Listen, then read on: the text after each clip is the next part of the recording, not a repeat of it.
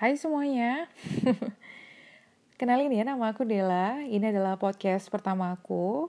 Jadi mohon maaf kalau misalkan masih banyak kekurangan dalam podcast uh, perdana aku kali ini ya. Jujur aku gak ngerti nih aku harus pronunciationnya itu podcast atau podcast? Karena sebenarnya kalau mau ngecek di Google Translate itu sih podcast ya bukan podcast seperti itu. Jadi aku nggak ngerti nih ya. Jadi uh, sepertinya nyaman podcast aja lah ya. Karena aku kan lagi ngebawain juga pakai bahasa Indonesia ya kan.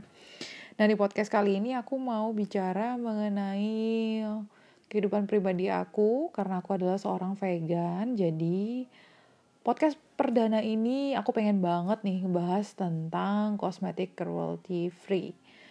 Jadi kita pastinya sebagai cewek itu kan suka ya pakai make up ya. Jadi kayak make up itu harus lah ya harus ke mana-mana harus pakai make up gitu ya kan. Tapi pernah gak sih kamu bertanya-tanya apa sih cruelty free itu? Atau mungkin pernah dengar sekilas mengenai animal testing? Atau kamu salah satu penggiat animal welfare pasti tahu ini deh ya. Kalau belum kita sama-sama belajar ya Jadi sebenarnya uh, aku tuh deg-degan banget kalau ngebuat postingan ya mengenai uh, veganism. Kenapa? Karena pasti gak bisa nahan nangis. Apalagi saat harus research uh, tentang foto-foto hewan yang uh, digunakan. Tapi harus tetap diposting karena aku tuh ingin bagiin informasi uh, tentang hal ini ke kalian semua yang lagi dengerin podcast aku. Di sini kita akan fokus dulu uh, mengenai apa sih kosmetik cruelty free itu. Tahu gak sih kalian kalau produk kosmetik yang kalian pakai itu kemungkinan sudah menelan banyak korban jiwa dari hewan-hewan uji coba. Serem banget ya. Dengarnya serem banget. Tapi uh, that's the real happens gitu loh. Bisa saja itu barang yang tiap hari dan setiap saat kita gunakan seperti kosmetik, skincare atau uh, alat-alat kosmetik ya. Jadi kosmetik maksudnya tuh mulai dari powder atau bedak kemudian skincare misalnya krim malam atau krim pagi gitu kan. Ataupun alat kosmetik. Jadi misalnya kayak uh, bulu mata mungkin. Nah seperti itu ya. Jangan salah hanya dibilang aman nih ya untuk dipakai oleh manusia. Banyak loh perusahaan kosmetik yang melakukan pengujian produk mereka ke hewan-hewan tertentu atau yang biasa kita sebut sebagai animal testing gitu. Nah, lo apa sih uh, um, maksud atau um, arti definisi dari animal testing itu lebih ngiri lagi nih ya kalau ngebahas animal testing. Jadi selama 28 sampai 90 hari nih ya hewan seperti kelinci, tikus, uh, monyet, anjing, kucing itu dipaksa untuk makan, ngehirup atau uh, dipakaikan produk yang sedang diuji di kulit yang dicukur abis gitu loh. Di mata maupun di kuping mereka. Semua hanya untuk dilihat sejauh mana reaksi alergi yang timbul. Ngeri banget gak sih? Terus nggak nggak nggak sampai di situ doang gitu. Mereka akan dibunuh lalu dibedah badannya untuk dipelajari efek dari uh, produk terhadap organ dalam mereka. Nggak nggak sedikit animal testing ini dilakukan kepada hewan yang sedang hamil dan ada banyak perusahaan yang memang mengkhususkan diri dalam animal testing untuk perusahaan-perusahaan yang membayar. Jadi aku tuh nggak nggak berani ngebayangin deh gimana penderitaan mereka gitu loh. Sumpah manusia tuh kayaknya jahat banget gitu ya. Terus kalau misalkan nanti di uh, saat mereka itu sudah uh, selesai animal testing, bukan sudah selesai ya, tapi kalau misalkan nanti menimbulkan efek samping pada kulit atau mata dan telinga mereka, mereka ya udah dibiarin gitu aja gitu. Tidak ada obat untuk penawar rasa sakit itu tidak ada. Jadi mereka akan dibiarkan mati dengan keadaan yang seperti itu. Ngeri banget kan? Terus apa sih kosmetik cruelty free itu? Nah cruelty free sendiri merupakan label untuk produk atau aktivitas yang tidak membahayakan atau membunuh hewan. Jadi produk-produk ini tuh uh, uh, sorry, produk yang melakukan pengujian ke hewan tidak dikategorikan sebagai cruelty free karena tes yang mereka lakukan kepada hewan-hewan ini menyebabkan rasa sakit yang luar biasa. Bahkan uh, menyebabkan kematian jutaan hewan setiap tahunnya. Jutaan main. Jadi ini nggak main-main ya. Jadi produk kosmetik yang memiliki sertifikat cruelty free sudah pasti tidak menggunakan metode animal testing dalam produksinya. Hal ini bisa jadi referensi kita sih ya dalam memilih kosmetik yang tepat. Nah, bedanya vegan kosmetik dengan vegetarian kosmetik apa sih Del? Iya, jadi udah mulai paham dong uh, tentang animal testing dan cruelty free ya kan? Lah, kalau kamu benar-benar mau belajar aware dengan hal tersebut, ada lagi nih ya tingkatan lebihnya, yaitu produk kosmetik yang memiliki sertifikat vegan cosmetics dan vegetarian cosmetics. Terus apa sih bedanya e, dari kedua kosmetik tersebut? Yang satu kan vegan, yang satu vegetarian cosmetic. Nah, vegan cosmetic sama sekali tidak menggunakan unsur-unsur hewani, bahkan beeswax atau madu itu juga nggak boleh ya. Ini yang paling ketat banget dalam aturannya. Semua bahan harus berasal dari uh, tumbuh-tumbuhan. Gitu. Nah, kalau vegetarian kosmetik sebenarnya hampir sama sih dengan animal cruelty free dan diperuntukkan untuk orang yang sudah memiliki jalan uh, memilih jalan hidup sebagai vegetarian. Tapi kosmetik ini masih boleh uh, mengandung produk seperti madu dan beeswax asalkan tidak menyakiti hewan tersebut kayak gitu. Lah, Uh, jadi kalau misalkan animal testing udah pasti cruelty free gitu dia. Kalau menurut aku sih ya belum tentu. Karena produk dengan sertifikasi no testing animal memang tidak melakukan percobaan kepada hewan, tapi belum tentu cruelty free. Contohnya nih ya, pemakaian uh, aku nggak ngerti deh, ini pronunciation-nya apa ya? Cochineal. Cochineal ya. Uh, jadi pakai C O C H I N E A L gitu ya yaitu darah dari kepi ya kepi ya hewan kepik itu ya yang dipakai sejak zaman Ratu Cleopatra dan industri kosmetik untuk pewarna lipstick, eyeshadow dan lain-lain. Nah, itu. Ya, gimana tahu produk kosmetik kita cruelty free? Tenang, karena untungnya sekarang ini semakin banyak orang yang aware untuk urusan ini sehingga semakin banyak produk kecantikan dengan label cruelty cruelty free yang dikeluarkan oleh beberapa organisasi seperti PETA. PETA, iya PETA, jadi hurufnya besar semua PETA ya.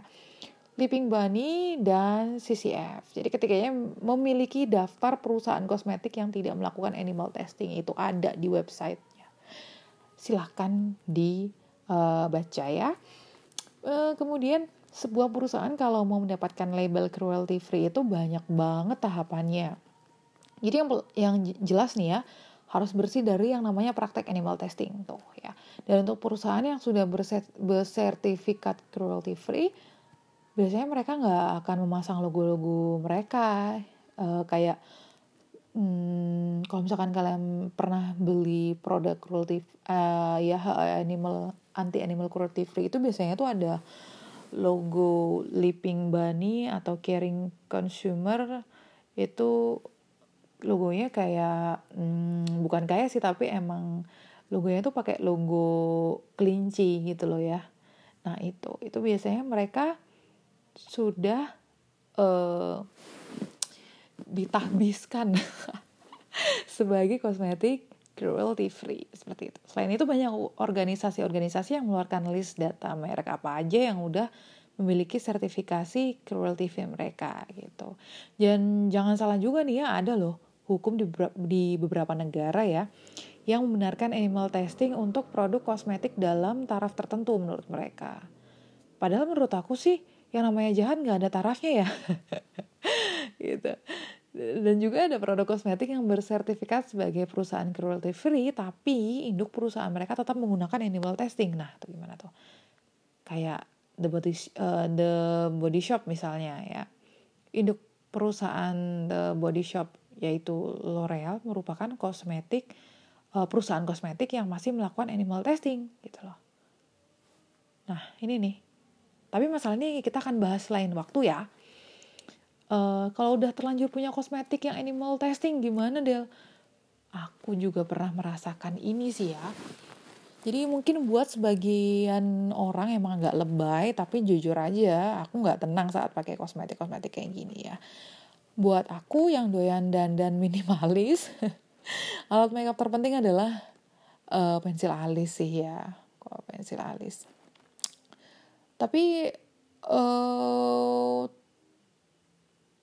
dulu itu sih paling suka pakai punya Maybelline. Tapi yang uh, begitu tahu kalau misalnya itu bukan produk cruelty free setelah itu aku jadi mulai aware dan shock gitu loh ya. Kebayangkan uh, tentang penyiksaan yang harus hewan-hewan itu rasakan hanya untuk bikin uh, apa ya mukaku sedikit kece gitu loh ya. Which is dengan bulu mata eh, bulu mata apa namanya alis yang mempesona itu tadi ya kan. Akhirnya stop deh beli merek tersebut ya. Cari sana sini uh, mengenai pensil alis ya kan. Akhirnya aku sekarang lebih ke wet and wild sih gitu. Karena wet and wild itu kan juga uh, termasuk cruelty free juga gitu ya. Itu adalah uh, masukan sih dari aku kalau misalkan mau yang cruelty free tuh kalian bisa coba produknya Wet and Wild kayak gitu. Jujur sih aku sendiri masih perlu belajar banyak mengenai produk-produk mana aja yang menggunakan animal testing dan mana yang enggak gitu kan. Karena memang animal testing ini tidak hanya untuk kosmetik ataupun produk kecantikan saja. Banyak banget produk sehari-hari yang masih menggunakan metode ini sebelum diproduksi. Kebayangkan berapa banyak hewan yang tersisa untuk sabun lah, pasta gigi, sampo, dan lain sebagainya. Belum lagi animal testing yang dipraktekkan di universitas ini dengan dalih pengetahuan. Oh, come on, itu itu itu nyawa loh dipermainkan gitu ya. Awalnya aku juga nggak terlalu peduli dengan hal ini, masih eh, nggak uh, tahu itu betapa proses animal testing sangat menyiksa hewan yang mengalaminya masih menjadi kata kelinci percobaan ya sebagai lelucon tanpa mikirin gimana kalau misalkan aku yang jadi kelinci yang harus merasakan sakit sebegitunya dan akhirnya mati konyol. Rasanya dulu tuh kayak bodoh banget gak memiliki cukup ilmu mengenai hal ini. Tapi bukan manusia ya namanya kalau nggak belajar dari kesalahan ya kan. Kan kasih otak ya kan buat mikir dan jangan lupa hatinya dipakai supaya bisa ngerasain gitu loh uh, aku pernah nih ya nonton Discovery Channel mengenai pemakaian anjing jenis beagle.